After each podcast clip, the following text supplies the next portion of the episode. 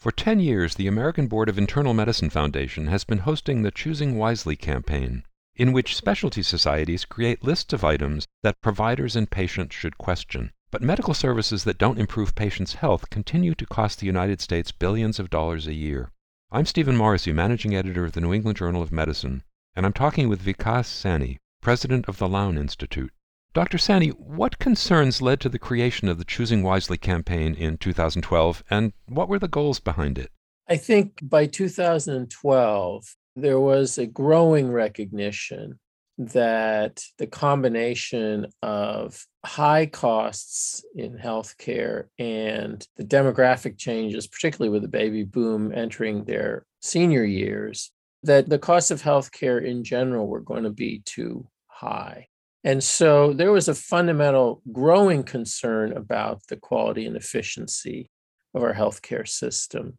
Now, within that, there were a lot of different currents, and choosing wisely was oriented towards the profession led by the American Board of Internal Medicine and represented an attempt by the medical profession to tackle some of the questions that were increasingly of concern outside of healthcare from payers and the government and others to try to own some of this and figure out a path forward that would achieve high quality care at less cost in the framing of that time and since actually be better care for all of us. How do specialty societies choose which items to put on their lists of low value care, and how do they assess value? Well, I think that is the heart of the matter. Of course, there's an old saw that one person's overuse is somebody else's absolutely indicated care. And so it is in the eye of the beholder.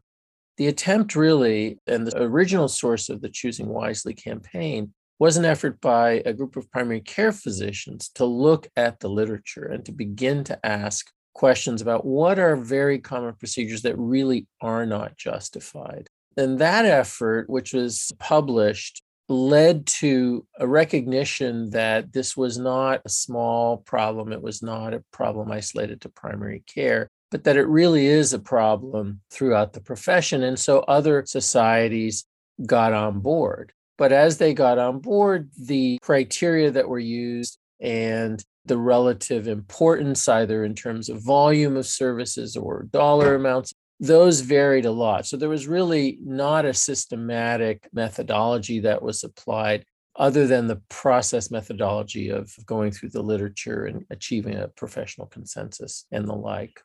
In a perspective article, Elizabeth Rourke writes that the political compromises that have allowed choosing wisely to expand and to flourish have also rendered it toothless. Do you agree with that assessment? I think it's a strong statement that I don't think captures the impulse or the intent or even some of the results. But I do agree that the primary effect of the Choosing Wisely campaign was to create awareness. And even there, there's a lot of discussion and some data suggesting that the levels of awareness are not as high as they could be or should be after 10 years. There's no question that the Choosing Wisely campaign was a really important icebreaker on a broader conversation about what we do as clinicians and what that value is, what we think we do that delivers value, and then what we actually do. So, toothless is strong, but I think there were some inherent limitations in an approach that was profession centric. So there were strengths in that approach, but there were also some inherent limitations. Are there cultural factors that affect why patients still request low value care and why clinicians still provide it? I think there's no doubt that cultural factors are a huge dimension to the problem. And the evidence for that is really that, as the article points out, that it's not just that they're choosing wisely campaigns in countries with single payer systems or centralized systems, but that there's actually unnecessary care, low value care in these systems. And that's because a lot of what drives this is really not specific to the payment mechanism, but is specific to a lot of what is become pretty common culture throughout the world, certainly in terms of modern technological medicine those cultural factors are things like the newest technology has got to be the best, shiny new, very expensive things that are very scientific almost certainly must provide some benefit. How could they not? There are biases about doing is better than not doing, knowing is better than not knowing. There's a range of things, some of which are inherent in human psychology, some of which are contingent to our historical period, and some of which are more deeply rooted in culture. There's no question that all of those factors go into it.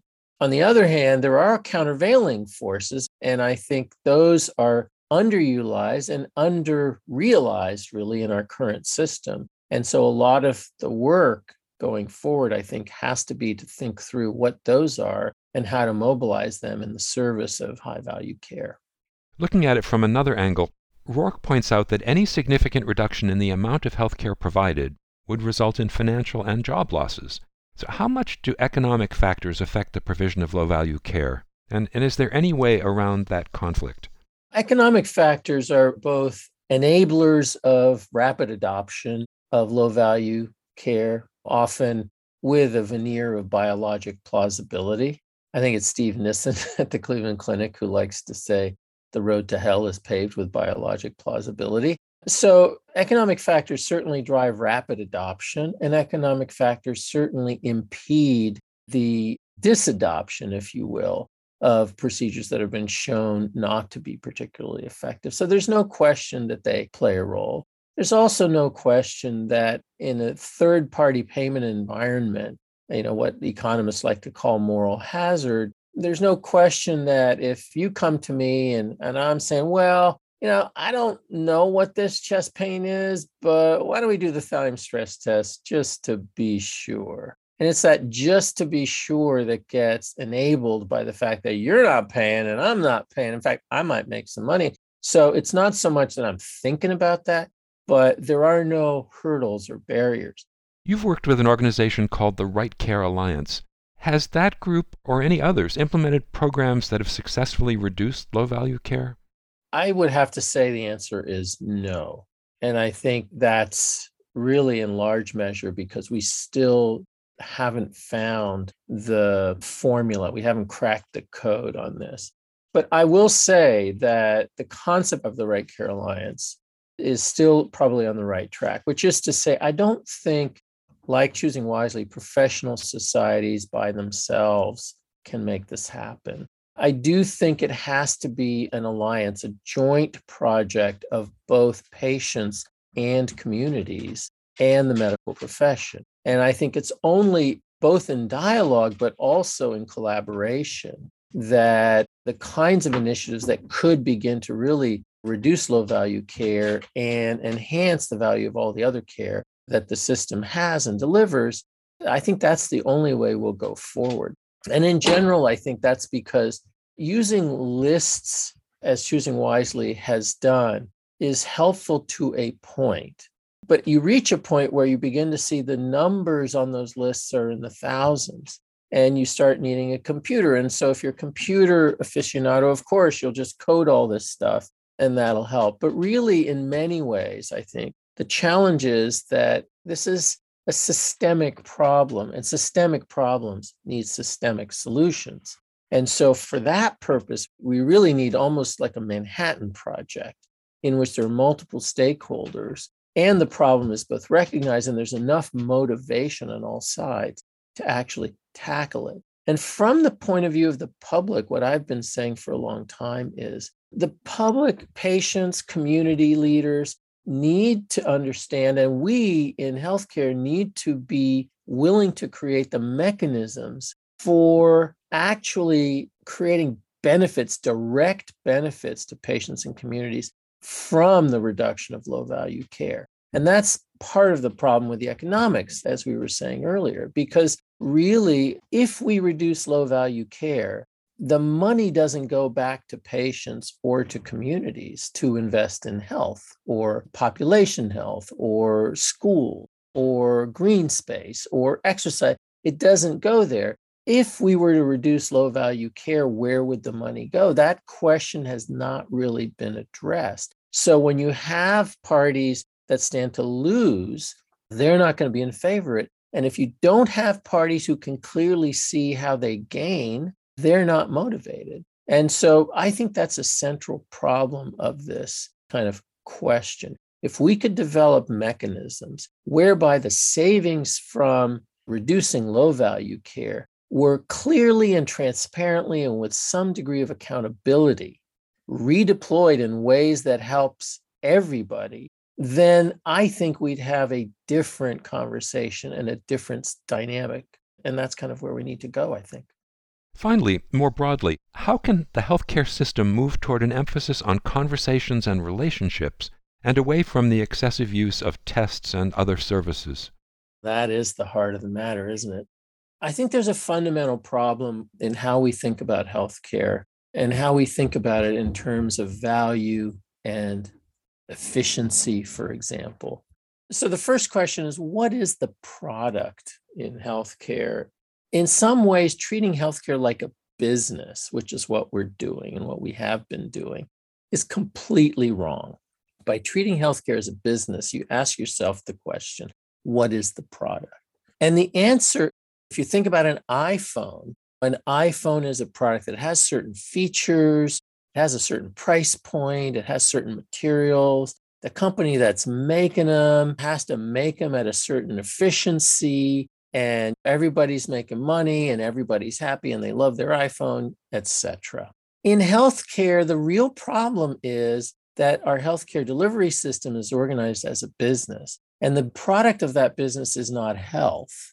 The product of that business is not healing. The product of that business is healthcare stuff, healthcare procedures, services. So when you create widgets, then you got a widget factory. And the real problem is, and this is maybe another American healthcare paradox. I'm quoting from Betsy Bradley's and Lauren Taylor's book, but maybe there's another healthcare paradox, and that is efficiency in healthcare paradoxically takes more time. The more time you spend, the more efficient you are. But that's if your product is health and a healing relationship. Because if your product is, let me get the surgery done, then it's all about throughput. It's all about screening the patient quickly and fast and moving on to the next patient, et cetera, et cetera, et cetera.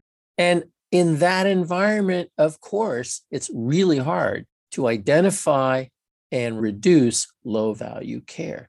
Because as Dr. O'Rourke says in the perspective, there's uncertainty. It takes time, it takes conversation. And so, one of the ironies is that you're more efficient in healthcare if you take more time. You're doing less to the patient the more time you spend with the patient anybody who's been in longitudinal relationships with their patients, and I've been fortunate to have those relationships over 10, 20, 30 years, knows that when you know each other really well, those decisions are not that complicated.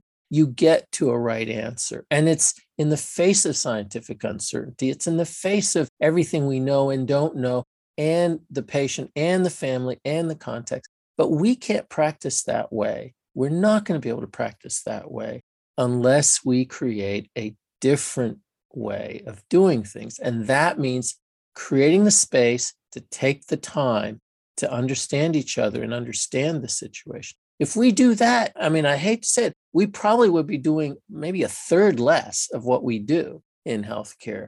And getting there is the challenge. And I think systemically structuring a system that allowed that, that didn't penalize doctors who take time with their patients, that actually promoted some of these elements that would allow patients to understand better what's going on. And in that process, let people make their decisions on those areas using shared decision making that are very ambiguous.